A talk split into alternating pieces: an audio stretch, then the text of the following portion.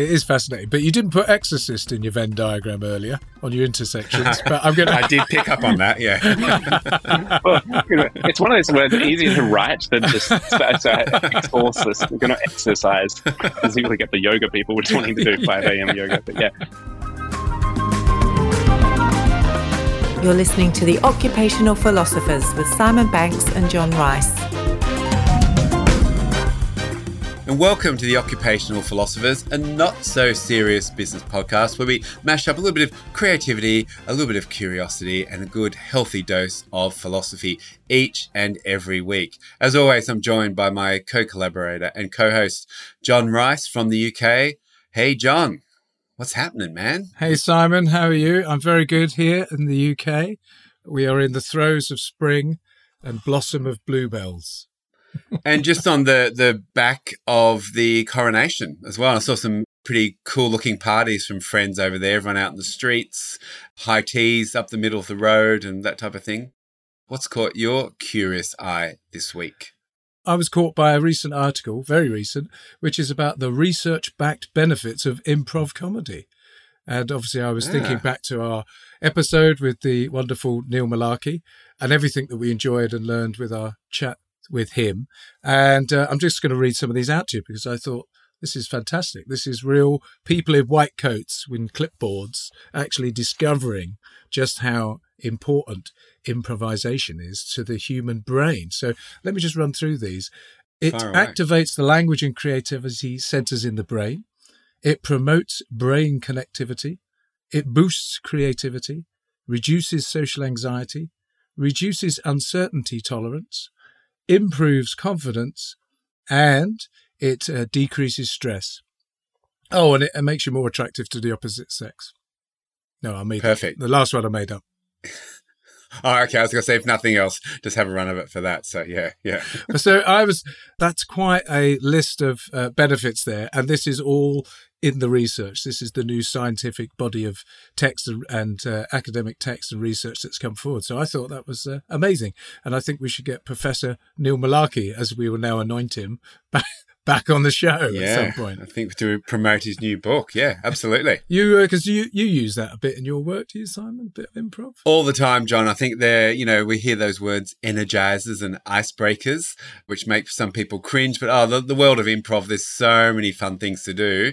And look, if you can enjoy yourself, connect with someone around you, and look, you sort of start to work out some of those muscles upstairs, and new new things happen. Yeah, I love it. I love the world of improv. So yeah, that was me. What about you? What's caught your eye?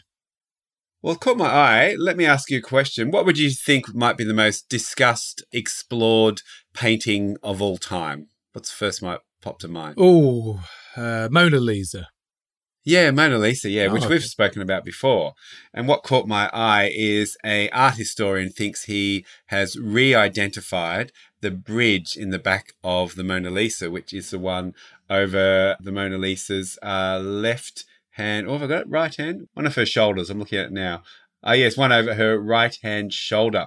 And what takes my interest is people have been looking at this picture for almost what 600 years now. If I think I've got about that right. Just imagine the the curiosity of just looking at this for so long. I, there's sort of a magic in this picture. It's hard to put your finger on, but why do people? Why is it embraced so much uh-huh. in so many ways that you can stare at this picture for so long. So I'm just I'm just interested in the magic that this brings, this picture and its moodiness. And as you're saying, is she smiling, not smiling? We've talked about we've spoken about the shadow of the lips and the eyes follow you, one's in a different spot and all that type of stuff. But just the ability to look at something for so long and still find joy, still find mm. wonder in it. Yeah, I thought it was really, really cool. And also I like the town who says, well, now that we've got the Mona Lisa, they're really we've got the bridge really really popular, and it says there are plans in place for a hiking trail and a bike route near the bridge, as well as some good natured gloating. Two other villages nearby have laid claim to the Mona Lisa Bridge, including Buriano, apologies if I've said that wrong, which has erected a poster of the Mona Lisa near a sign leading to the bridge. And they said there'll be some nice rivalry. We'll need to put a poster up too. So I'd like the little, the local. We've got the bridge now. You've got the bridge, but I just okay. 600 years of looking at that picture and we're still finding things in it. And the colors remind me of the backdrop of our guest today, the uh-huh. sort of Renaissance hues. Yes. John. So uh, on that note, we have a guest today. John, always exciting. Who is the curious cat we have on this week? Well, Simon, it's not so much a cat, Simon, more a curious fox. Our guest today Ooh. is a wizard philosopher who masquerades as a leadership advisor. He has a wealth of clients around the world, um, senior leadership teams of Fortune 500 companies uh, that he works with, like Microsoft, Toyota, Honda, Sony, Salesforce, KPMG, the International Institute of Research, and a host of others. There really is an incredibly long list. He's lectured at three universities around uh, topics such as systems and behavior. He's the best selling author of The Game Changer and How to Lead a Quest and his newsletter, which I quite like, is read by more than 11,000 folk around the world. In addition to serving as a leadership advisor, he is also globally in demand as a keynote speaker, and he works particularly well with skeptical audiences who've uh, seen it all before. And in 2016, he was actually awarded Keynote Speaker of the Year, so quite an impressive tally there. He lives with his illustrator veterinarian partner and a cat called Pi in an old factory in Melbourne, Australia. And when he's not liberating the world from the delusion of progress, he enjoys partaking in extreme sports such as reading, sun avoidance, and coffee snobbery. A huge, massive welcome to today's guest, Dr. Jason Fox. Hurrah! Oh, thank you. oh, thank you. Oh, huzzah. Oh, it's really nice to be here. And uh, what a what a wonderful, elegant segue. Um, I've really enjoyed uh, sitting back and listening to kind of the, the worlds of enchantment that you're evoking. so anyway, I'm, I'm feeling warmly welcomed. It's good to be here with you. yeah, absolutely. And look, what's caught your eye this week, Dr. Fox? Well, it's interesting as you're going through that. Um, as I was thinking about the bridge behind the Mona Lisa, I was reminded of this. There's this game called GeoGuessr. I have a friend who is a, a wonderful illustrator who loves this game. And there are people that will, what, what, how the game works is you essentially just get an image from Google Earth or Google Street View from a place in the world, but you don't know where it is. And you've got to guess where the place is. And some people have become so good at recognizing, okay, that's an electricity pole from Lithuania because of the way that the cables are connected there. Or that, you know, you can tell the difference between the the stop signs in Australia, if you're in Western Australia, they're yellow. If you're on the eastern side, they're actually not yellow. So you, you develop this visual acuity uh, and spatial location, which I think is quite apt. And I wonder if, um, I don't know, if there's the equivalent of the GeoGuessr who saw the bridge behind the Mona Lisa. but um, that's not necessarily what's caught my eye this week. I'm I'm trying as much as possible, particularly with this exponential rise of artificial intelligence and so on, and the amount of content that we consume. Is there's something that's calling, I think, many of us, and that is this kind of more embodied ways of knowing, participatory knowing, actually being out there in amongst the senses. And so, one of the things I've been noticing is just there's a particular quality in the air. We're, we're getting crisp late autumn weather at the moment, and there's a quality of the light and, and the crispness of the air that kind of highlights the smell of the leaves and the petrichor and the aroma of the misty rain. And I'm just I'm just trying to be alive to those moments as much as I can, because historically I've just been so stuck in my head thinking or plotting the next kind of things, and I'm just um I don't know. So what's caught my curious eye is probably just the subtle sublime of uh, nuanced everyday moments if you were just to look at them in the right way and appreciate them in the in the right light. Yeah, it's so it's so lovely. And John, you the light because it's so harsh in summer here, which you don't get in the in the UK. But I literally said that same thing last week. Went on a half hour drive, sort of a lot of waterways where we are. The light was about you know 10, 30, 11 in the morning. It was just so crisp and beautiful, mm. and just everything shone in a way that it wouldn't normally, or you viewed it in a different way. So that yeah, the beauty of those moments is yeah, is lovely. Ah, oh, this is getting very, very wistful, isn't yeah, it? Yeah, yeah, yeah, yeah, yeah. That's right. Wistful, wistful. That's right. That's right. Now, John, uh, look, uh, you're thinking, oh yeah, and I have six months of grey. So, uh, but even that has its own beauty, John. Even that has its own beauty. Shades so. of grey. Shades yeah. of grey. Uh, yes, that's, that's something completely different. And Jason, where are you today in the world? We've got people listening in from different places, but where are you? I'm in Fitzroy in Melbourne, Australia. I come from coming to you from the lands of the Wurundjeri people and the Kulin Nations uh, here in Australia, or uh, Naarm, as we would um, refer to it in the Indigenous Australian languages. And I'm in my den in my studio. I have a nice uh, during the pandemic. I kind of flexed very hard in setting up a studio uh, with microphones, cinema cameras, and soundproofing and all of that stuff. So I have no natural light necessarily, but uh, it's a nice little cozy den for good writing and good conversations. And it's a very funky part of town. John Fitzroy's a bit like Islington or uh-huh. you know, uh-huh. Camden or something that for your, uh, yeah, yeah, yeah, for your reference as well. The London Telegraph actually put Fitzroy in the top three most hipster um, places in the world, alongside Shoreditch and I think it was Williamsburg in New York. So ah, cool, cool. There we go. Cool, cool. Do we share at this moment, Simon, that our guest Jason has a bit of a hipster beard? I'd say. It's I don't know. There's so many. There are so many imitators nowadays. Uh, is this be, the original? Be, isn't it? Used this to be avant-garde, and uh, yeah, that's right. This is so true. I was having a beard when I first had my beard. People were warning me um, in business. They were saying you would not get booked as a speaker with a beard. I mean, you know. anyway, I think we've come a long way since then.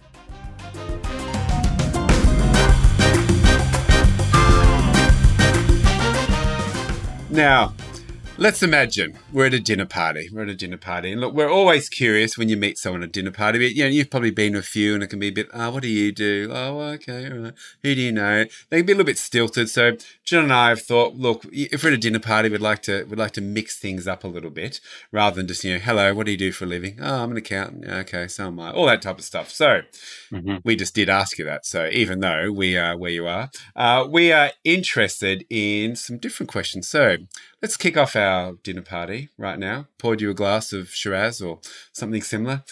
Uh, Jason, what's giving you joy at the moment? This is a really nice question. I wish I had more ready answers. I need to get better at um, noticing and relishing and joy. Probably the main thing. No, here's here's an easy answer. We we live with a cat called Pipe. At the end of last year, we also acquired a, a small Chihuahua by the name of Snorri. Um, that's S N O R R I. Um, that's an Icelandic name. Um, Snorri. And Snorri gives me such joy. Oh my gosh. Yeah. And this is probably common amongst anyone who has a pet dog. I mean, the way that a dog looks at you, I want to be the person that Snorri thinks that I am. it's just every, no matter how down I get in my days, because there, there have been some times where I've, I've just you know, I have my ups and downs about things, and I just come back and his little tail's wagging, and I just, ah, melts my heart. I'm so even just speaking about it now. Yeah, so that's given me a lot of joy, abundance of joy. Thank you for asking. That's very, very good. It's just making me think everyone needs a snorri in their life. Yeah, it's a great word, isn't yeah. it? Yeah, yeah. Is there? A... It means onslaught, apparently. Um, onslaught. In, in Icelandic, yeah, yeah, that's right. Yeah, very fitting. It's our little guard dog. We he, he, sometimes gets a little bit territorial when people walk past, um, and that triggers what we call debacles, where he'll he'll kind of be barking and trying to huff and puff and scare all the people away and he's also been diagnosed as an introvert pessimist, which um, which is which is lovely. Which no, it's it's got, my wife's a vet, right? So she went to a, an actual behavioural science uh, vet, veterinarian. A lot of people think that dogs are optimistic extroverts, and that's just how we relate to dogs as an archetype. But um, our little Snorri is an introverted pessimist. Um, so, yeah, if it's right in at home. So, like a, not that I'm a pessimist necessarily, more of a skeptic, more, more an or a stoic, so, yeah. or even so. yeah, that's right. Yeah. Does that, and how does that manifest itself, Jason? Is that then he doesn't expect to get okay. some, a treat or something like that? He's well, no, it's more like going out on a walk. He's more likely to think, "Oh, great, a walk." You know, it's gonna, and, and more likely to fixate upon the bad things and forget that he actually has a really good time on a walk. And by the time he's out there, he has a great time. But there's just the initial convincing um, is a little bit harder. I see. And yeah, in terms of like his own recovery time, like he's he's quite self-contained. He just uh-huh. he just dozes and does his own thing, whereas other dogs want to be kind of all up and amongst you. Ah. Sounds like so it could be sort of like, um, oh, if I go over, I bet he won't pat me anyway. Like a bit like a pessimist. I'm just going to lie here. Would yeah, yeah, sometimes. Or he's well, yeah, he's more like self-contained. Yeah, he'll he'll just kind of sit there and do his thing. Yeah, he's he's fine. You know, once you get to know him, like like any introvert, right? You know, you spend enough time, we open up, we warm up. It's it's, it's wonderful. It's just um a lot of uh, I guess more extroverted friends when they see him, they want to like just grab him and they with their loud voice and saying, "Oh, you're so cute," and they want towering over him, trying to hug him, and he's not really that keen on that. Well, I think this has been the best opening question we've ever had at a dinner party. So yeah, right. well, let's build. Let's thanks. Let's build on that. Let's fire um, away. Yeah. Let's. Uh, what, is there any hobbies you're losing yourself in at the moment, Jason? Oh, I wish. I wish. I was actually thinking I need to rekindle some hobbies because I work for myself, and I don't know if you guys get this too. The the boundaries between work life and all the things. It's all. It's all blurred. It's all overlapped. I, I think what I do is a hobby, but at the same time, when I start enjoying it, I feel guilty about it. And so I then start trying to do other work to feel productive. It's just, I do enjoy reading. I mean, I don't know if that's a hobby. I genuinely yeah. enjoy, genuinely can get lost in the, the worlds of emerging thinking, the confluence of ideas. Yeah, I guess that's a hobby. Yeah. I don't know how to. Yeah, yeah, I would say it is. I would say absolutely. Now, maybe building on that, what or maybe even a who uh, inspires you now? I there's a concept that's inspiring me quite a lot at the moment, and this is me speaking as a as a kind of jaded academic who then became a bit of a, a jaded speaker. I mean, I've had a wonderful time working in enterprise land, but there are some patterns that I just see, keep seeing repeated over and over. You probably see this too. There's a saccharine, shallow theater of innovation where people have a great time, but nothing actually changes because of the, you know, the way the incentives at work. And what inspires me right now, though, is I, I went through this lens of complexity science, which just, I just, the more you get into complexity science, the closer it gets to something that, for desperate lack of a better word, is, is, something almost spiritual. The way that you kind of see how life and living systems work and so on. And then I found myself really warm to mythopoetics, and that that is kind of the rekindling and use of myth and enchantment as vehicles to navigate complexity, uncertainty, and ambiguity. And I'm finding there's something quite potent and powerful about that realm, the languages that's available that allows us to navigate really challenging, complex domains more effectively than just rationality on its own. And so, as a kind of way to augment sound rational thought, I think there's worlds within the, I guess you could call it the para-rational or kind of the mythopoetic and by extension, just generally, there's a book called Poetry Unbound by Padraig Tuama that my wife Kim have got for me recently. Padraig Tuama has a wonderful podcast. There is something about the exquisite distillation of phenomena, the, the, the kind of the aptness that a poet can bring that complements the vastness of philosophy. So I find with philosophy, your mind just con- constantly expands and you kind of, you're open to yeah, all sorts of ways of seeing, but the poetic distillation where where it can be just drawn into just a few words and just so apt, like um, how David Whyte, the poet, says that uh, poetry is language to which we have no defense. And I feel like there is, yeah, um, that that's speaking to, to me a lot at the moment. It's inspiring me a lot. Is that? Um, I mean, I'm very struck by your use of language and and you said there you, i wrote it down you were just saying i like reading i love the immersing myself in the confluence of ideas and I read the that you have the arch widget of ambiguity. I mean, there's a lovely turn of phrase and, and use of language that you have, uh, no doubt informed by your reading and the philosophy coming together. And is that because you see that you can go beyond just an easy visual metaphor to help people make their way through things? Is that the idea? We might be getting too deep too quick, Simon. It, it, no, no, you're right. No, yeah, it, it's, it's a heavy I dinner just, party. Yeah. yeah. Oh, I have this I, like, he's just Jason's going to say more wine, more wine. Jason's Jason's just thinking whether he can change seats. Do I have to sit next to this idiot all night? I know. I relish this question. This is, this is so good. I think the challenge is I'm just tired of quick fixes and in default thinking and ready answers to things. And there's also there's a, a, bit of an occupational hazard, and it's partly the way the attention economy works. Is people gravitate to confidence, clarity, conviction, charisma. The folks with like a ready, high conviction around their their own thoughts and ideas. And I find that those that are grappling with doubt, that are kind of in the space of ambiguity, that of not knowing, that is much more appealing to me. It's kind of like how Terry Pratchett said in one of his books, Monstrous Regiment, the company of those seeking the truth is infinitely to be preferred than those who believe they've found it. Ah, I love that. I love that. And actually, as you were saying that, Jason, it reminds me of Bertrand Russell as well, which I always love, which says yes. the problem with the world is that the cocksure are full of confidence and the intelligent are full of doubt or something. I've paraphrased that, but the sentiment is there and yeah. I feel that as well. Yeah, yeah. It's it seems part and parcel. As your cognitive complexity increases, so too does your epistemological humility. Like you just know the more you know, the more you don't know. And such is the curse of us philosophers. Uh, we do tend to err towards humility. Um, whilst the cocksure get out yeah, there. Yeah, that's it. The bloody cocksure. And we know who they are, don't we? We've seen them. We've right. seen them on LinkedIn. oh, oh, yes.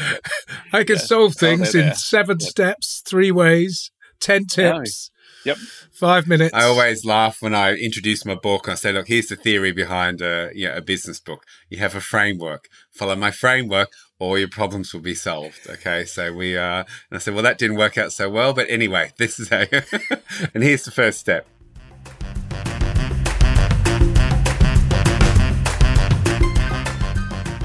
Now, next question. What big question are you wrestling with right now? Oh, oh gosh. So when I wrote my book, my business book, um, How to Lead a Seven Quest, Steps, um, which is uh, that's right. That's right. Yeah, I mean these things are like Trojan horses, right? They help you slip past the cognitive gatekeepers of an enterprise and allow you to kind of weave your subversive magic. And the question, well, so in my first book, The Game Changer, I became enamored by the progress principle. And the heuristic is essentially that our motivation, our focus, our attention, our behavior will naturally gravitate to the things that provide the richest sense of progress. And so you see this play out in all sorts of dark patterns with the way that applications are designed, even just simple things where we'll often write down lists of things to do and tick things off that we've already done just to get a sense of progress. We love seeing progress. We love knowing our efforts contribute to progress. The question that plagues me at the moment is, is this meaningful progress? and the question is of what is meaningful progress is the, is the one that I wrestle with at the moment. Now, the best, I, you know, I've got frameworks around it, like meaningful progress is that which brings us closer to future relevance. What is future relevance? Well, you know, the academic says it's a state in which our activities, uh, disposition makes sense given the context that we find, but the, the future is infinitely complex and uncertain. And so, if we're going to be orientating towards relevance realization, we need to be curious and open and have an acuity for the, the patterns, the attractors, the trends, and, and where things are going, and just try, you know, and, and then if we were to apply philosophy, which is love of wisdom, what is wisdom? It's it's kind of my working definition, although there's something crude about something being defined, but wisdom is being able to kind of walk the path of least unnecessary suffering. And so I don't know what any of these things are, but it's the question that plagues me. It's what I'm wrestling with. I don't think I'll ever come to any conclusion with it. It kind of keeps me up at night. And I think I was happier before I started to uh, have this question in my life, but there is something a little bit more, I guess, fulfilling about the fact that it's there. I think it's really interesting as well as you say that that that is one of the things is you could be wrestling with a question for years and years and years because it just becomes this journey that you embark on and you get closer to to some you reveal some truth of it but it's a never ending well it's a never ending quest isn't it really in some regards it's uh yeah yeah there's an infinite quality to but it. there is a or can be an anxiety that comes with that, that you don't get to the end of it and go, right, done, and close the lid on that and move to then something else. But yeah. I think something that I and many of us probably need to do better at, and it's so naff, and it's been rendered naff by the LinkedIn thought leaders, is this, the notion of gratitude. Because uh, there is a constructive discontent component to progress. If you're thinking about progress, you're naturally creating a discrepancy between your current state and a desired future state and trying to track it along there. And that is infinite. There's always more that we can do. There's always betterness that can be found. And it's, it's asymptotic. You're never really going to reach it. But periodically taking time, this is where ritual or some sort of like having some enchanted pattern disrupts in your calendar. I mean, solstices and equinoxes and coronations or whatever you want to, you know, you can look for anything, birthdays. They're, they're, opportunities for us to take pause and reflect and, and maybe even weave a little bit of gratitude in for where we are at um, in our own unfurling journeys. I love that. I'm scribbling notes furiously here, but I like the yeah, idea yeah. of there being. I, I, I, feel, I do, I feel like my IQ points have gone up a little, just in talking to you, Jason. That's nice. I feel very comfortable with you both. But that, that idea of cadence, I, I love that, that you've just got this uh, yes, continuous yes. journey and just get a cadence of celebration or gratitude or because that's often what you see in teams, don't you? You just say, just stop, pause, take a moment to just recognize just what you've yes, just achieved. And that's the thing. Let's keep going. Yeah. In, in a functional team, yes, you do have that. I feel like so much of us are we're, we're fragmented now. We've got these we're isolated agents, um, particularly with you know this remote work and stuff. And there's a lot of there are a lot of qualities that we've kind of lost or forgotten and need rekindling if we're going to be able to do this well. And would you would you say that that pattern disruption comes from ancient times where we would have solstices and gatherings and when the stars and the moons align and we you know we run naked around a fire for three nights, have a great time, and you know I'm saying that with all joy. That was a great team building no. conference, wasn't it? Simon? Yeah, I enjoyed that one. Uh, yeah. so, but it, it, so I guess that that's we're tapping into the earths and our own circadian rhythms. Would you say that's part of that? I think so. I mean, I, th- we can easily get a little bit too romantic as we, you know, wax nostalgic about these imagined pasts. But there is something to be said about the attention economy, about the internet and its ability to kind of erode the boundaries between work life and home life, coupled with the increasing rampant expectations about people's availability and their time. It's just, there's a lot that I feel like we're forgetting and mm. that we're out of touch with.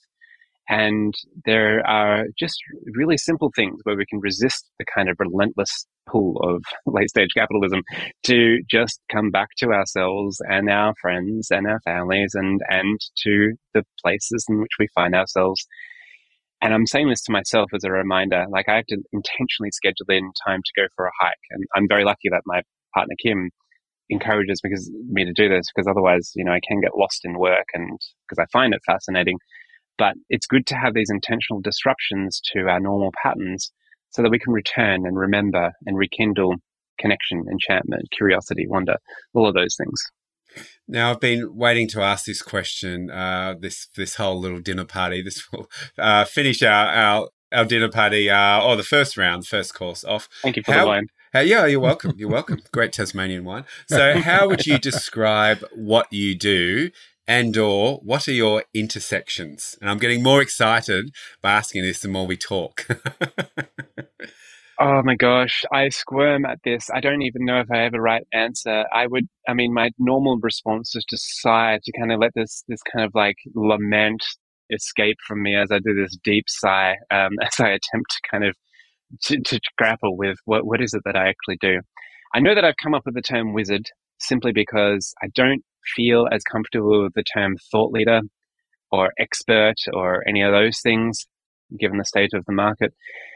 But wizard itself is like a, a kind of like there's a qualifier in the word, like etymologically, it comes from wise. Like it's a there's something of that kind of pursuit of wisdom. And, and you know, I'm a Dungeons and Dragons player, so like it, it says enough, and from an archetypical perspective, for folks to get a sense of okay, here's someone who's quite studious, spends a lot of time paying attention to patterns and reads things. And if we think about what magic is, you could consider magic to be phenomena that exist at a higher order of complexity beyond our ability to kind of reckon with. The phone works like magic for me. I don't know how it works, but you know, it works like magic. I can summon food to my door via the you know cantrips that are encoded in. And so I guess I exist. Uh, you know, it's partly I'm, I'm a wizard, partly I'm a bard like yourself, Simon Eh, at, well, like both of you, there's an element of weaving enchantment and, you know, even in the event space. And I was having a joy watching your show reel, Simon. Like the, there, there is something about, there's a room of people and latent potential within this room to kind of, it's hard to describe. You'd be attuned to energetic threads and it sounds woo, I know, but there is something about when you kind of get folks to to kind of cohere at a higher order of complexity together where new things are possible because of the magic that is woven within the room, because of what has been able to emerge. Like that, that is, there is something quite profound in that. Because what could easily just turn into yet another information session where someone with like a dense PowerPoint presentation just delivers more information. There's something to be said about the magic of evoking and unearthing that collective genius from within the room. So that's also something that I participate in. So part time independent researcher slash wizard plus um, philosopher provocateur slash bard. You know, I guess my, they're my intersections plus trickster. um, and Jester. So, uh, I guess jesters tell truth to those in power. Sorry, I'm sorry, Jason. This, is a, this is a, big roundabout. Roundabout. Roads, I, yeah. I, haven't got any more circles to put into your Venn diagram. Sorry, there's a ration on circles in a Venn oh, diagram. Oh, yes, okay, all right, fair enough. Well, th- so there you go. I'm, I'm mercurial. And I'm, um, you know, as a bricolage, I, I'm, I, I resist attempts to categorize, much to my business. Uh, it's, it's not a good business strategy. Don't anyone copy this. it's just like a surrealist, surrealist ikigai or something with, uh, you know, some melting clocks and some sideways, some bird's eye view, some crawling up the wall, and the nebulous dynamic. Yeah. pastiche just the spell yeah yeah exactly i don't know what i do i just like to hope that i evoke some sort of enchantment in whatever it is that i do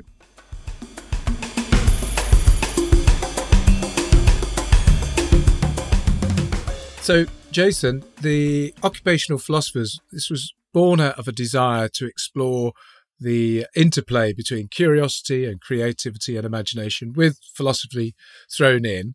So, as a philosopher provocateur, we're keen to find out more about what you do and also some of your thoughts around some questions we thought might be useful to explore with you. So, to begin with, I'm very intrigued by your desire to help teams and organizations generate curious conversations for meaningful progress, which you mentioned earlier. And I think you put that in juxtaposition against delusional progress. And that sounds absolutely spot on what, you know, we as occupational philosophers are keen to do. So the question is, it took a long time to get there. you, will get there. Drum roll. What, what keeps organizations, what keeps organizations in a state of delusion? It's a combination of, I mean, the progress principle, which I mentioned before, the fact that our motivation, our attention, our focus, our behavior naturally gravitates to the things that provide the richest sense of progress. These are often the default things with well established feedback loops. They're easy to measure, they're easy to replicate.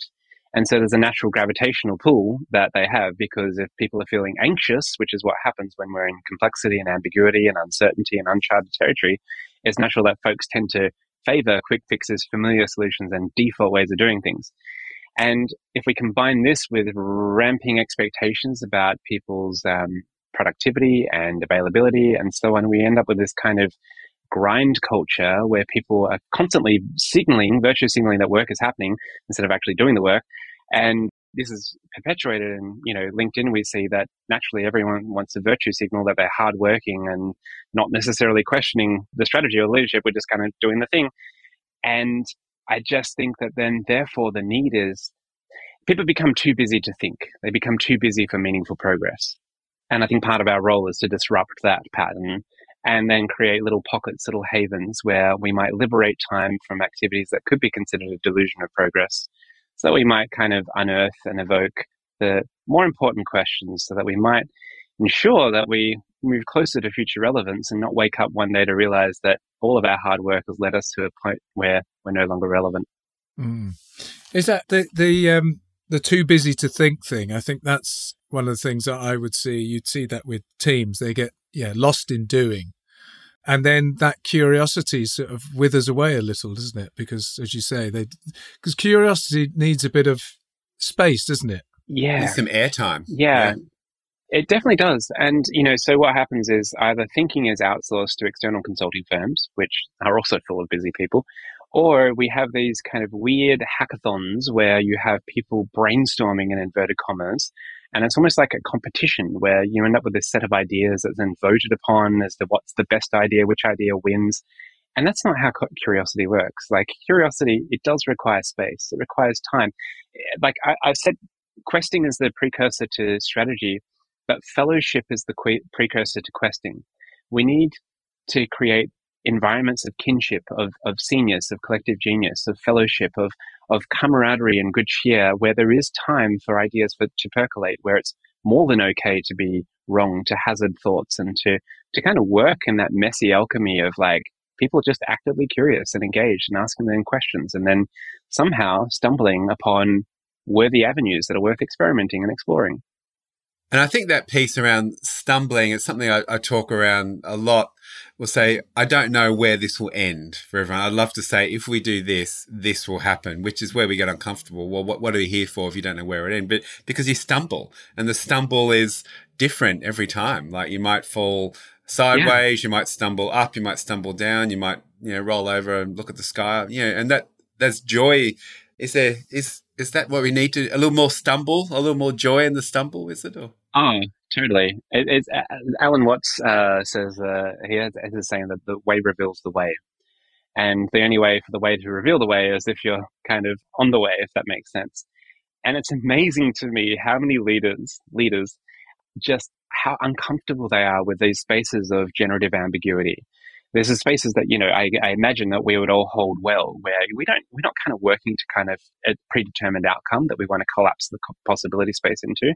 We're genuinely creating a space where we can have emergent conversation where we can stumble across the miraculous like the, the kind of the ideas that like where did that come from? The the epiphanies that kind of could potentially be the hinge of history like the catalyst for whole new ways of thinking and working but it only becomes from that space of emergence and that means that we need to willingly step into a space of ambiguity where we just don't know what we don't know and we don't know where it's going to go.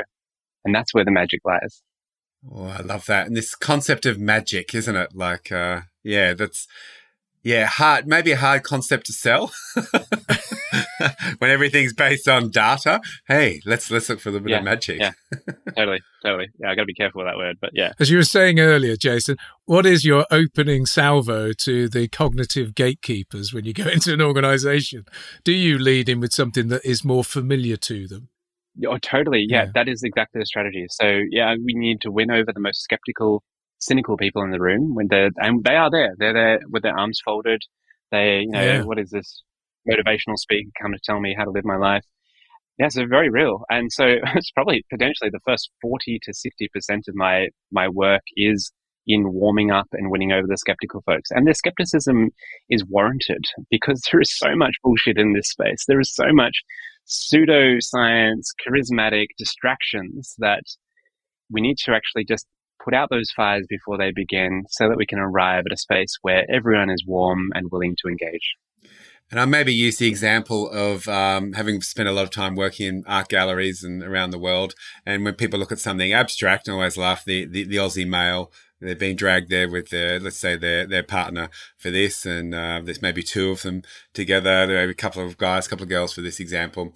The two blokes, they sit there, their arms fold and they go, what's this shit then? All right. And then I could do that. I could do it for a million dollars and storm off. So this one I'm, I'm really fascinated with, with your work because the work you do is at, at a level, uh, a really high level of, uh, I guess, yeah, you take people out there. So what's part of that?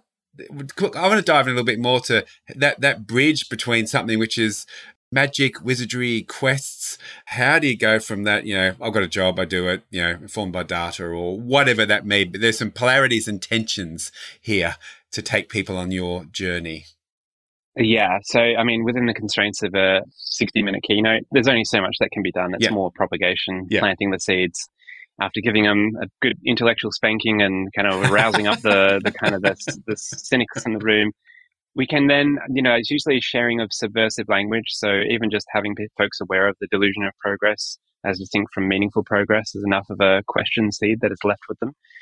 I think that the magic, in my experience, that kind of by the that I mean the emergent phenomena, really happens on offsites. When an offsite is done well, a genuinely good leadership offsite. I've, I've done a few of these online that they can work very well online, but there's something so powerful about people together outside of the normal context, and that the charm comes through the second night.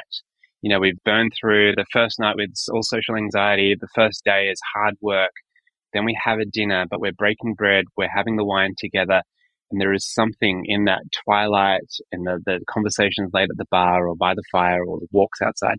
Something profound can happen there if we've created the conditions for that to emerge and then the next morning of course we can consolidate stuff that stuff. But like that's kind of where to me i see it. And on that note jason because by the time and again my lexicon is expanding enormously. I love the idea of an intellectual spanking. Um the but presumably presumably as you say you create that environment. I mean as they've come with you on a journey through say through day one sort of the evening of before day one through day one. They are thinking in a different way. They they reach for different language, I suppose, when they come to those fireside chats at the end of day two on the second evening, because you've then exposed them to something different. They've slowed down. They have different language. They have different metaphors, etc. And so that must enrich those conversations as well. Yes, again, if it's done well, I mean, so an offsite begins before we begin. You know, it's in the priming, it's uh, the letter that goes out to folks before they arrive, the question that they're pondering upon arrival. But then, even on the first day, you know, people are swept up in their own anxieties. So we need to kind of make them feel welcome and comfortable and disarm them. If they're, you know, a lot of people need, well, of course, we all need to feel seen and heard.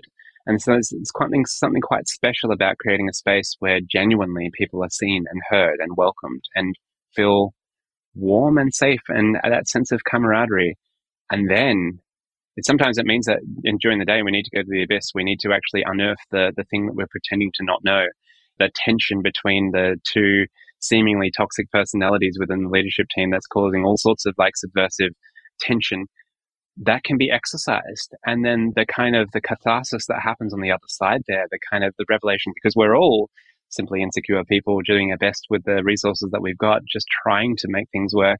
You know if we can arrive at that special sacred place where the the bonds are kind of reknit and reforged and we, we kind of see each other as the complex beings that we are there's just whole worlds of new possibilities can open. But if we don't have those opportunities to to go there these things can just fester beneath the surface as we distract ourselves with relentless busyness. This, this again, it is fascinating. But you didn't put exorcist in your Venn diagram earlier on your intersections. But I'm gonna. I did pick up on that. Yeah.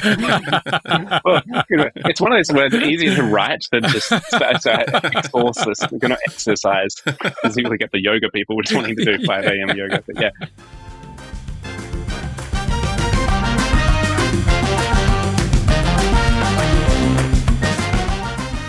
I'm going to flip in from another way because uh, I picked up on the you're talking around when you're crafting one of your talks or a keynote. We can uh, say it is part of your creative process. You spoke around this notion of anti-fragile brooding. So I'm really keen to understand a little bit more about that and where if doubt is part, which I think has come up already, doubt and ambiguity is part of creating something magical. Yeah, yeah. So there's a great quote from Nassim Taleb, who wrote the book Anti-Fragile, Things That Gain from Disorder. He says that curiosity is anti-fragile. Our attempts to satiate it only amplify it further.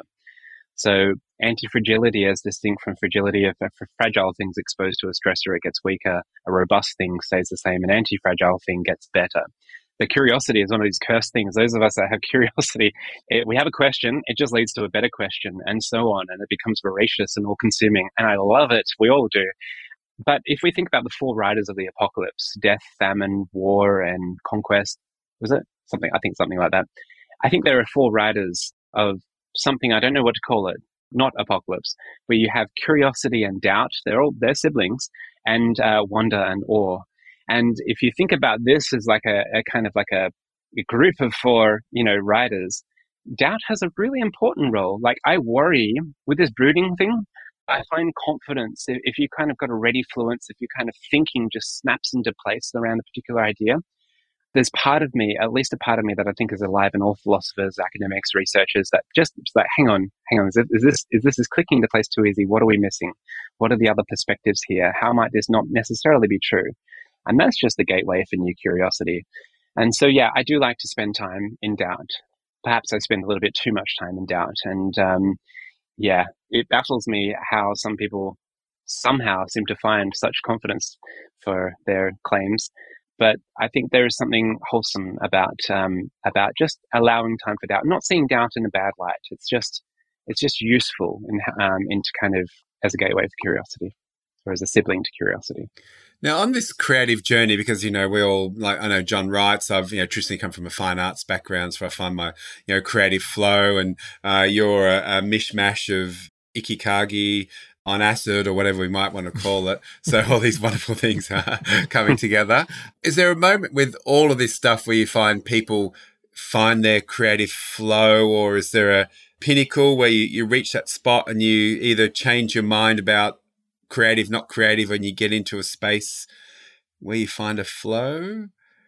I find that the um, So flow is definitely a part of it, and that's probably one of the things that's that's so hard for folks because of the amount of uh, distractions, disruptions in our day. It's very hard. We don't tend to like if we think about the work of curiosity, um, what it looks like. It doesn't look like you're doing work.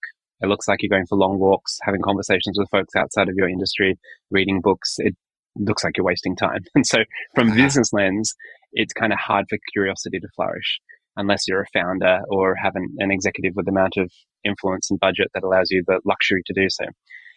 But, you know, when it comes to creativity, I mean, even the, the transformation, I, I see it as exists at the superposition between creativity and destruction. And there is something about the kind of the journey with its flow.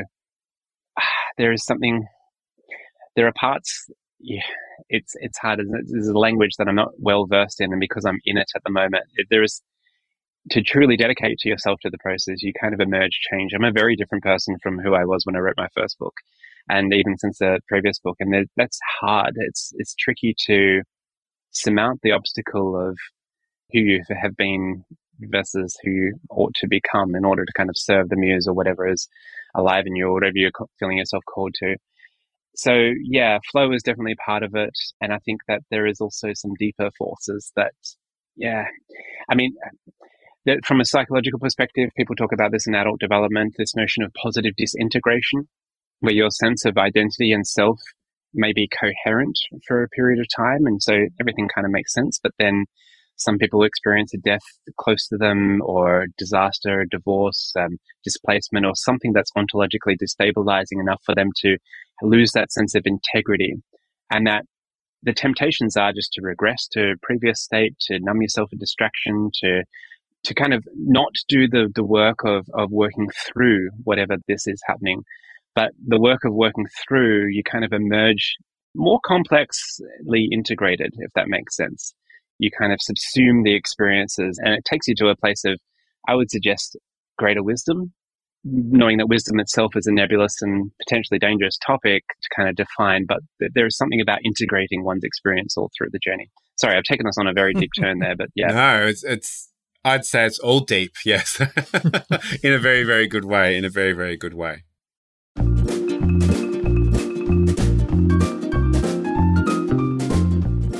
Now, Dr. Wizard, I will call you for this. It is time for a thought experiment. And look, as, as you know, as you in your own studies, I'm sure you would have discovered that you know throughout time, philosophers uh, have been you know conducting thought experiments to stretch the mind and connect new synapses and you know gather wisdom in the world around them and stretch their brain. So this one is a little thought experiment. This is called philosophy or philosophy. Now. Here's what we'd like you to do. We're going to read out a quote, and you need to tell us is it philosophy by maybe a philosopher or philosophy maybe by you know someone else. Now you get a point if you can guess full, uh, philosophy or philosophy correctly, and another point if you can guess who the person was. So there's possible. Let's see, one, two, three, four, five. There's possible twelve points here. Okay, so John, do you want to kick off the first one? Yes. Okay. So the first one here is, if you want the rainbow, you've got to put up with the rain. Is that is that philosophy or philosophy? oh, I, I, like. I mean, yeah, that sounds like philosophy, but I, I do like fools. I mean, how wonderful! And thank goodness we've got fools. So yeah, I'm going to call that a philosophy. There's a point there. There's a point. Do you want an extra point? Could you guess who actually gave us that pearl of wisdom? Oh, this is my this is my Achilles heel. I am I am terrible with names. Um, so I'm not sure. Let's go. Give you clues. Uh, an American a country and western singer, female country and western singer, uh, and also movie oh. movie star. Mm-hmm. Uh, okay, I'm going to pass. Right. She doesn't. She she doesn't just do a nine to five job. She's uh, got her hands in many things. There's another okay. clue. I don't know. I don't know. I'm so disinterested in people. That's the thing. Just, that well, so just people. Well, sorry, Dolly Parton. You're uh, no one. So that's by Dolly Parton. Okay, right. Yeah, okay. okay. Now, there we go. And next one is you can discover more about a person in an hour of play than in a year of conversation. Is that philosophy or philosophy? that's philosophy too. I mean, conversation is play as well. I mean, if you're doing it well. Um, so you went philosophy so, yeah. or philosophy?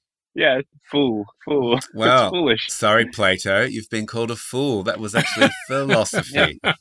Oh, Plato. Yeah, move over. Yeah. It's in Plato's later years. He's already. There's a new philosopher in town. Uh, Yeah. That's right. That's right. You're a fool. All right, Yeah. John, next one.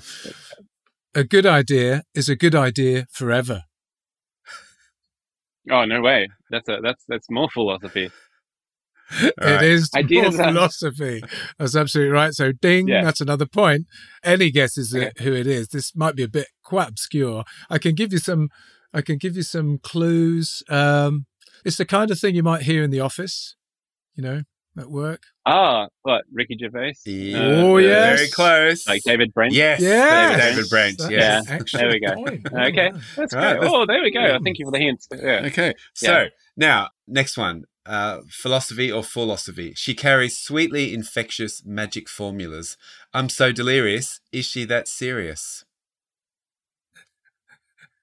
Oh, this is this is hardcore philosophy, right? Um, no, I'm kidding. I'm kidding. This is more philosophy. I mean, it sounds like lyrics from a song. I mean, and hey, hey, philosophy. I'm not a. I'm not like um, a stickler for this stuff. Philosophy kind of emerges in unexpected places, so it can be a vehicle, and it, maybe it hits people at a particular time. But Yeah. yeah, I don't know. So this think it's is that is it is philosophy. Now this is by a singer, and the song was actually called Love Philosophy. So if you can guess that UK singer, early two thousands, sort of bit of funky. How would you describe this person, John? Sort of funk, very high chart topping, wore very cool hats. Very cool hats. Big, big Yeah. hats. Ah. Big, big sort of, yeah, with No, I, Yeah. I don't know, but I'm reminded of Esmeralda S- Spalding, who has like amazing. She plays bass while singing, um, but she she wouldn't say those lyrics. This is Jamiroquai, if you can remember Jamiroquai. Love Philosophy. Oh So, yeah, yeah. Uh, that's great. I did like Jamiroquai. Yeah, nice. And you see Yeah, what we did to there? know. Love philosophy. We build that into the answer. Now, I John. see it, Okay, yeah. there you go. right. Next one. Um, Very clever. so Well done. after lighting a lamp in broad daylight, this person said, "I am looking for a man." And when asked why he was doing this, he replied, "To practice being rejected." Oh, okay. I thought this was almost Diogenes, but uh, with the barrel and the the lantern. But um, is it like I thought there was his his quote was to kind of find a virtuous man or like a uh, or, or something like that. Uh, I might be confused here. Oh, I'm gonna I'm gonna give it to you, yes, because it is Diogenes, and he I, I was reading he could have said find a virtuous man or to find a man. There's a few different pieces, so yes, we'll give that to Ah, you. Yeah, so okay. uh, All right, now thank you. Very Very good. kind. Thank you. philosophy or philosophy Oh, Oh. for Diogenes. Yeah. Then? For those at home who may Oh, not yeah, know I'd say- Diogenes. Yes. I'd say Oh. I'll give it ph- philosophy. Yeah, yeah, he's great. Yeah, Yeah, he is a Yeah. philosopher from ancient Greece, and Yeah, he he's- was he's awesome. known as Yeah. the uh, the Socrates That gone means mad, uh, apparently. yeah, because- yeah. He's, he's, he's good. Okay, our last one. Good role model. Our last one. Yeah. I'm an early bird and I'm a night owl, so I'm wise and I have worms. Is that philosophy or philosophy? Sounds like philosophy for me. Like they're trying. They- you're They're right. trying. You're right. Now, this is philosophy, and it's from a TV character closely related to uh, David Brent, Oh, but maybe in another continent. uh, on the other side of the pond, as we would say. oh, right. Is that the American version of the office leader? I can't remember. yes, and if I can, if you can get the Uh, name, you will have uh, done Oh. very, very well. I know the guy. I, I appreciate him as an actor. Um, but I, yeah, I know, I very much like the UK version. I haven't watched the US version. Ah. Um, oh, so I don't know. Sorry. Uh, that Pass. is I missed the Michael. Scott, who is the version of David Ah. Brent in the US office. And Yes. that thought Yes, experiment was called Philosophy or Philosophy.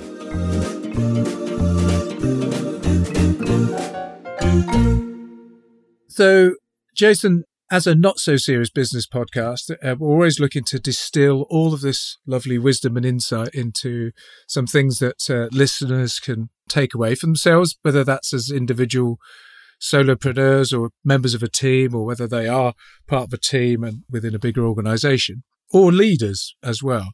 So, first question is what can we do as solopreneurs or as individual members of a team to keep that spirit of curiosity and a desire to quest alive?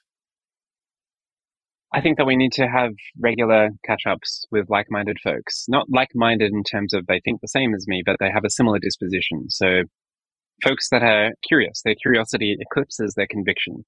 And if you can have sessions akin to being in like an intellectual speakeasy salon, coffee house vibe, you know, where you're you're comparing notes about, you know, asking each other the questions you're asking yourselves. Uh, that I think is a really vital ingredient. Um, personally, I'm I have that tomorrow evening with a few friends of mine. We're going to go to the pub, and uh, intentionally just to talk ideas, what's emerging. And I think that if we don't have that, oh gosh, you can get lost in a spiral of your own thinking or dark patterns on the internet. So that is really key. And now it's very easy to become the king of the kingdom of your own skull. I heard someone say uh, oh, yeah. the other day. Oh, so, yeah. And I, I like that one there. Uh, meet with people who don't think the same, but have a similar disposition. Because I always, I think that wraps it up. You've got the same energy, the same curiosity, same sort of zest for newness as uh, yourself. Now, let's go on to teams. How can teams have more curious conversations rooted in empathy and or wonder or both? Well, I think that the notion of teams, we, we ought to cap it. Um, sometimes teams become too big and people don't even know who else is in their team. So I, when I think of teams, I think of crews. I think of like a squad vibe, you know, half a dozen folks, folks that can sit around the dinner table together. If it starts to get a bit beyond that, it gets a little bit unwieldy. And so within that closely knit, smaller unit, we do want to genuinely be checking in with each other. We want to be you know, I, I, like the notion that your workmates are your mates. You actually care for the people you work with. You see them as complex beings. You care for what's going on outside of the context of work too. And all of that then lends itself to rituals, ensuring that you have rituals, even if it's a long lunch once a month where you get together and you just Friday afternoon, um, 1.30 p.m. onwards, you have a long lunch and there's no meeting scheduled afterwards and you just take time to be with each other. I think that is key. Is that um, the the empathy piece as well as um, you're saying that it seems to get lost. I'm wonder, I'm curious as to why that empathy can sometimes disintegrate in teams. Because, and again, I, I, take your point that sometimes the team gets too big and everyone just retreats into the classic silo, you know, and they're busy and they have they're incentivized to deliver within another team, and they come together in this leadership team, and actually they go, well, I've got stuff to do over there. I'm, I'm, I haven't got time. I'm not interested. And the empathy just withers away again. But the thought there? Yeah, it's, it's a really tricky thing because there's like a counterintuitive hurdle that uh, leaders need to surmount to get past this because the reality is the short, quick, easy thing to do is for everyone just to work harder. You know what you need to do, just get on with it and bloody do it. But then in a larger organization, you start to have people reduce the complexity of other people within the team just to their roles. So you have like the dickheads in finance and the trolls in HR and so on. And no one's really relating to each other as complex beings at a peer kinship level. It's instead just abstracted to their roles, and that's that's unfortunate. That's really fascinating. Uh, two thoughts I had there, uh, as you were saying that, uh, Jason, is just yeah, we see it where you get tribalism and fear and, and, yes, and yes, that yes. seemed to take root. And it comes back to as you were talking earlier about um, trying to engender fellowship before you go on this quest together. Almost is quite important, and that yeah. you could put you could wrap fellowship could wrap so much together, couldn't it? It's as a as a as something to yeah it, yeah to exactly create. whatever word we want to call it kinship fellowship we're trying to cultivate here is the conditions for genius that collective genius that can only happen if people can feel as though they can flourish. And flourishing can only happen if we all flourish. It can't happen at the expense of others. And so, yeah, so good intentionality ought to be invested into that domain if we want teams to have better conversations with curiosity and empathy. Now, look, this leads us straight on to the next question. As a leader, how do we we lead in this space? we've heard these, you know, uh, complexity, ambiguity, paradox, doubt, kinship, moments of ritual we need to put? How does a how does a leader lead? Gently and deftly, with wit, like the ability to use associative knowledge, and a distaste perhaps for kind of the more conventional, traditional masculine archetypes of leadership that we've seen persist that have served us well during industrial contexts where we have ordered, complicated, or clear domains. But when we're in a complex, open living system, the kind of more feminine elements of our leadership style ought to come about. And that means we're more focused on the relationships between different nodes rather than the performance of the nodes itself. And we want to kind of treat it like a garden. We tend to things, we cultivate things, we nurture things, rather than treating it like a machine where we're kind of trying to find things that need to be fixed or you know, where we become metric obsessed and we reduce the complexity just down to a few numbers. That that may seem to serve us in the short term, but it leads to unintended consequences and can see us on, on a path towards irrelevance. That's um I mean, I'll often see that that you're trying to sort of improve the space in between people rather than the people sat around the table. You sort of look to the and of course, then you have all the nodes, and it connects then in a multitude of ways. Yeah. That six people suddenly creates thirty-six different relationships or spaces to think exactly. about. We're seeing the word mycelium get overused a little bit, but it's still an apt living met- metaphor. The kind of the fungal networks that connect between the trees and the communication that can happen along there. A lot of the things here that weave together a, a team, and it, it comes down to leaders having an acuity well, see, this is the other thing is that uh, if we're leading amidst complexity, a, a, good leader ought not be trying to see themselves as the charismatic hero in the story. Um, this is not about centering yourself or being the one with the fixes or the answers, but rather cultivating and tending to the conditions that allow for uh, solutions and meaningful progress to emerge. And so um, it kind of really challenges the conventional model that people seem to have in their heads of what a leader is and, and could be. I'd see it more as an agent that uh, is the kind of enabler of flourishing and coordination at higher orders of complexity. So, Jason, we've got um, another thought experiment. Um, this time we've actually opened it up as a listeners' questions segment because we told the listeners that we had Jason Fox on the podcast and we were absolutely inundated from torrents from, from uh, with questions from people just wanting to drink from the fountain of wisdom attached to your brain. So, are you happy to be un- agony uncle for five minutes and answer some of these? Is that would that be okay? Sure, sure. That's yes, great. Okay, well let's let's just well, yes. let me just dip into the bag here. I'll just pull out this first question here. This is uh, this is Bob from Dungog in New South Wales. Hi there. I'm going into the jungle on a four week survival expedition. I wondered, with you being an ex SAS Marine commander, whether you had any tips on how to stay alive with just a fire firelighter whistle and a fig leaf. Uh, I, Oh. Think. oh God! Is this? Uh, yes. Uh, uh, I know what's happened here. Yeah. This is John. this has gone wrong, isn't it? Put out the, it's gone the wrong. wrong fox. It's the wrong yeah. bloody Jason That's, Fox. Um, yeah, yeah, I do, I do. Yeah, some people have said, "Oh, you look a lot different from your, your photo." I'm, I'm sorry, Jason. I, I, just sometimes the the people do listen in. Sometimes they just let us down. Our audience, I'm sorry, Bob. It's the audience, isn't it? But I mean, do you have any? That, do you, like, do you have any ideas? What would you suggest? What would you suggest for Bob? Though, I mean, oh well, we should try and answer his question. He's got a firelighter, whistle, and a fig leaf for four weeks. Oh gosh. Okay. Well, the fig leaf is very it's a very of its time from a philosopher perspective. So first thing, I'd, I'd strip naked. I'd put the fig leaf over your your private parts, and then that's as far as I've got, really. I mean, Prometheus stole the flame. just quest from there. Exactly. Just, quest, just hold the lighter. just quest, bro. Exactly. Oh my god, this is great. Yeah, that's right. Just just play the part. It's manifest. This is like enclosed. Cognition. So, but a key thing though, Jason, would you blow the whistle?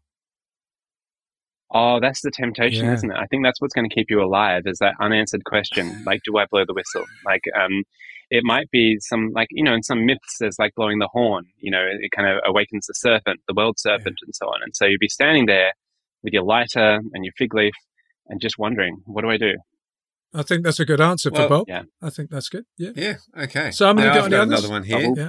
Let me just open up my envelope. Yeah. here we go. Now, from one of our international guests, Jason, you have a magnificent beard how do you stop small animals, fairies, or even the odd gnome living in it? This is from Jennifer in Buenos Aires in Argentina. Hola, Jennifer. Hey, ¿Cómo estás? Great, great question. Wow. Yeah. At least she's got the right I mean, Jason. I mean, it's time. really nice.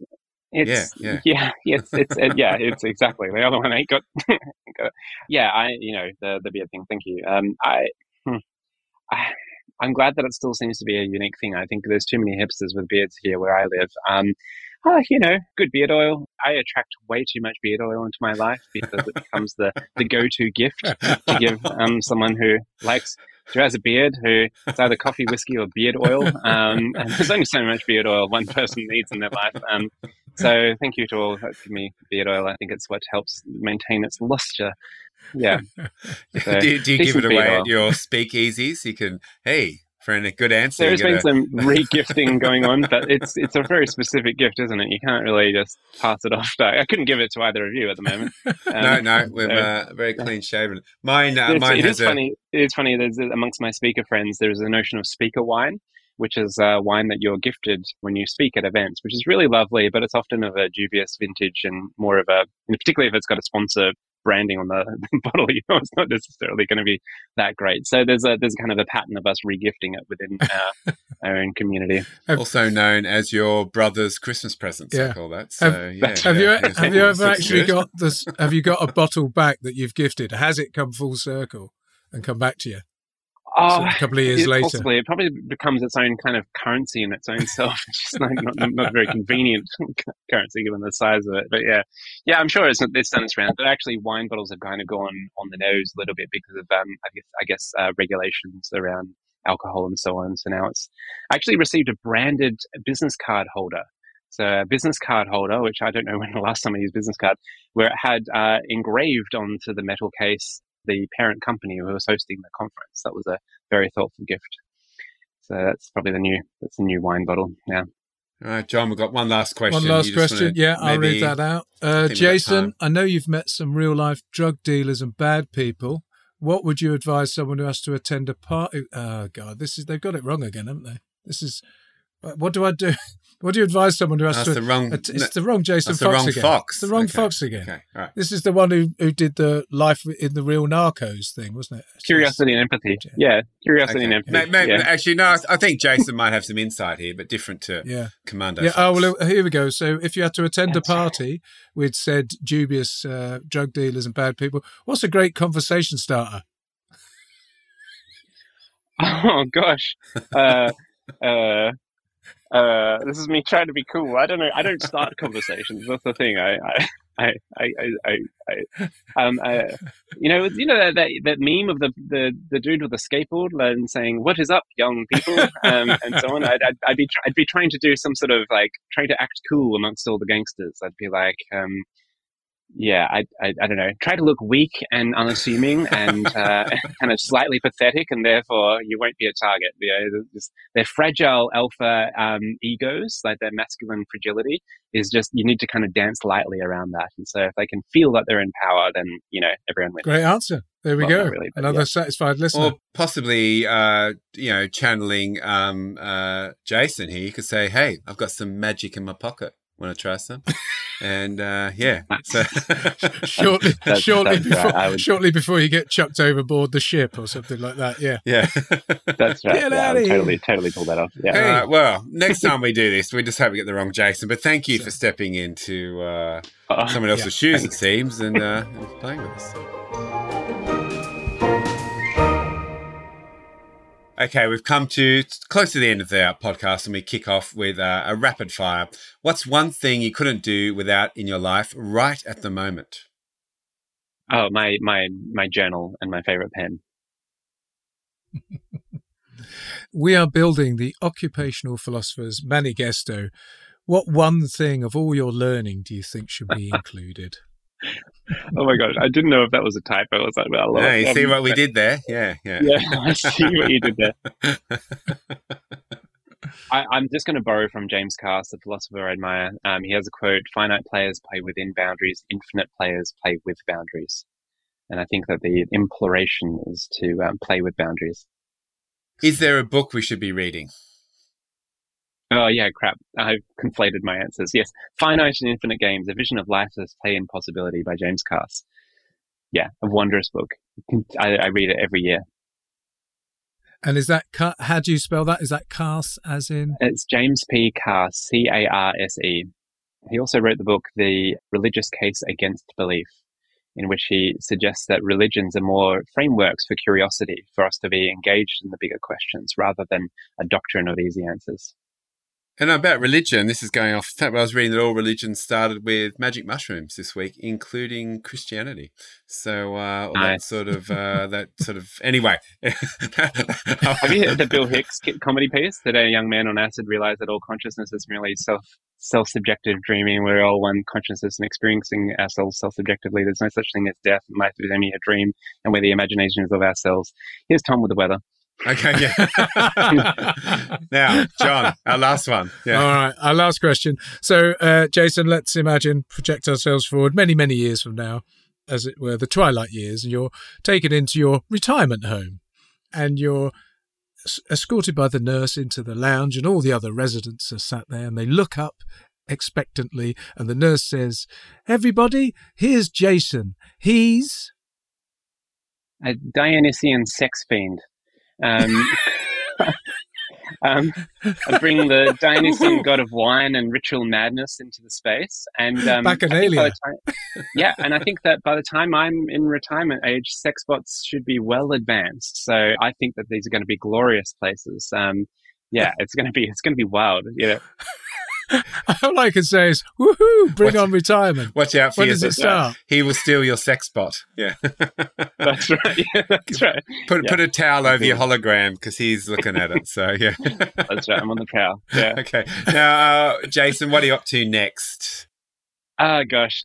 I am in the process of finding myself once again. I'm in the search for the enchantment that I once had it's like I've become enamored by Web three with what's happening there, but um, that's still such a nascent domain, mostly repugnant, but still some wonderful spaces that is happening there. I think I'm on this journey of kind of trying to woo back the, mu- the muse into my life. I used to be able to write quite effortlessly, and my next book has been in the process for several years, and so that's the attempt is to woo the muse back into my life and to somehow make some meaningful progress towards my next next book. Excellent. And more broadly, Jason, where can we find you, connect with you, buy you drinks, be those virtual or otherwise? Oh, um, foxwizard.com is, is where I've recently moved all my domains to. Um, I lost the search engine optimization battle to a, a celebrity soldier by the name of Jason Fox. Um, so now it's all at foxwizard.com. And uh, you can sign up to my newsletter and I actually have events here that I run once every month or so here in Melbourne with a friend of mine.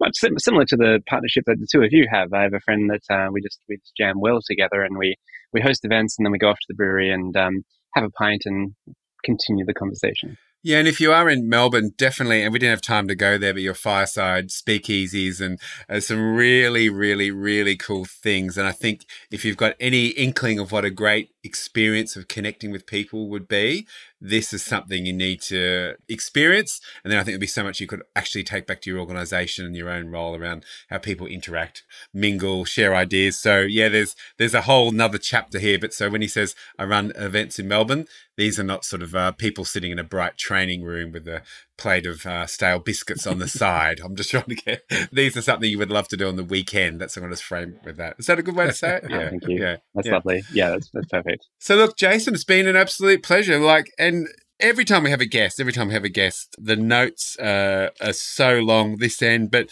and just I'm making so many connections in my own head, and what you do is just so there's so many things I've I've taken from this and notes, and I'm literally got the, some of this uh, great content and ideas is going to go into my stuff tomorrow, and I've got a picture of the the Suicide Squad. Have you seen that movie? So um, Suicide yes. Squad, and like they're uh, they're all different, but they're all on that same. So they got that same energy. So I think it's a really nice. if you're working with me in the next few weeks, watch out for the Suicide Squad metaphor. So. nice, nice. Yeah, uh, for me, Jason, thank you so much. It's been an absolute delight. I've loved it. I've been blown away by some of the ideas that you've discussed and explored with us today. So thank you. And yes, if you ever find yourself well, in the UK, come have a beer. Come have a. Uh, I certainly will. coffee and a, and a speakeasy. Oh, I love that. And and from my perspective, thank you so much for being such generous, warm, and abundant hosts. The the attention, the curiosity, the genuine care that you put into the crafting of the experience, and the the ability to be wondrous dancing partners in this emergent space that you've held so elegantly. It's been an absolute joy for me. So thank you. All right. Thank you. Cheers. Thanks for, the, thanks for that.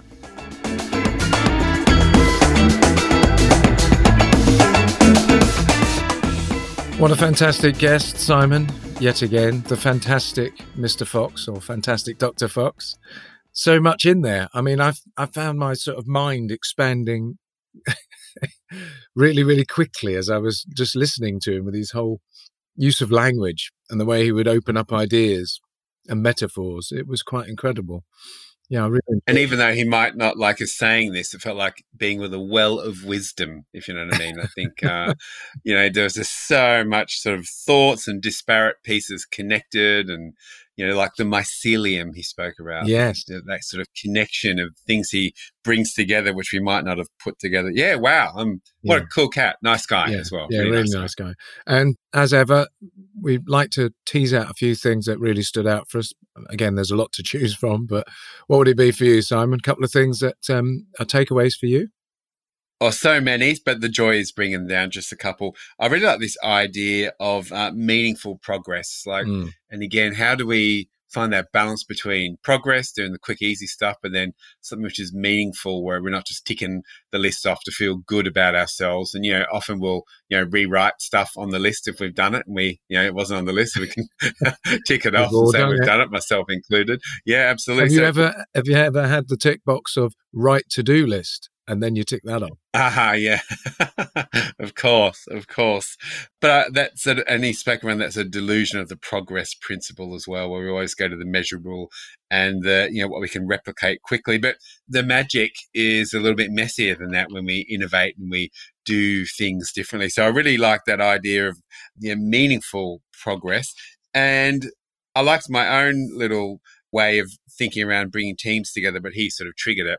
And that idea is because we often say, you know, you want to be with people like yourself, and then you also think, oh, hang on, that could also be. He said, but people share the same spirit, but don't think like you, which for me is the, the movie, The Suicide Squad. you know, they have the same spirit, they have the same energy, they driven by different things, but, you know, they all combine together and they don't even actually you know, like each other all of them but they all combine together to create something really amazing so i think that's that whole thing around, you know, we're all complex beings, engender a little bit of fellowship, create your own suicide squad, for one of a better name. But please Google the, uh, please Google the movie if you're thinking, hey, what are they talking about? So, yeah.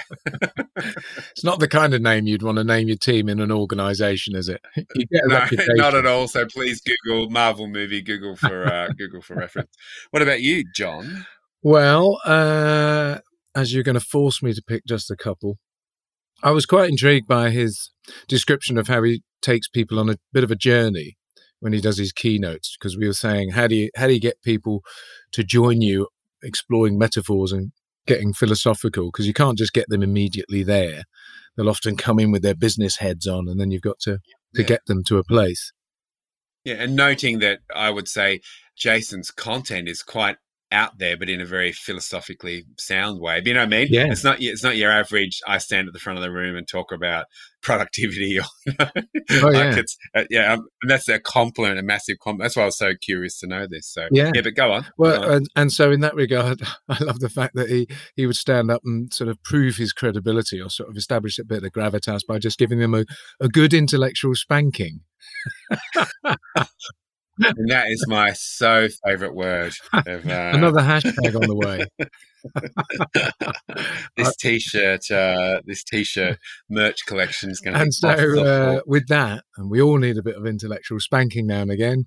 That he would then sort of take people into his world, and it would then start to have them think differently, be using different language, and then that led into the second thing, which is, and then organisations or teams surrendering to that idea of let's just spend time together. Let's not just have half a day and rush back to the office or even a day and then call it, you know, you know, conclude it all, but have that extra day or that extra night. And often the magic happens, as he would call it, in the fireside conversations, you know, at the dinner table, after dinner, sat in the lounge. And I just thought it was really interesting that if you've taken people on a journey through the day and you've got them to think differently and are able to use different language, I bet those conversations are richer in the evening. And I, I bet they help people connect better, a bit more curiosity, a lot more empathy. Also, he said the evening of day two. So yeah. think around this with your uh, your one day conference with the finishes with a bang. Like imagine what's possible with an extra day, an extra evening, just with that cadence of the way people connect and you know find that fellowship, which I thought was a really well nice fellowship word. just keeps making me think of Lord of the Rings and Legolas and and uh, Frodo and people like that. But yes, I'll have that in mind every time I think of fellowship. But yeah, they are Well, he's- he's a wizard, quest, so- aren't they? Just hopefully not to Mordor. So look, look, there's so much, and look, uh, as we said, jump onto his website. It's a very, really, really interesting place to uh, look around as well. And but John, I know you've uh, you've got a busy day off to be out and about in London, joining us even from a hotel room. So I'll let you get back to that. And look, as we always say, make sure, and I think couldn't be more true after this episode. Uh, stay curious, have fun, play more, make stuff, but most importantly, always remember to Date life.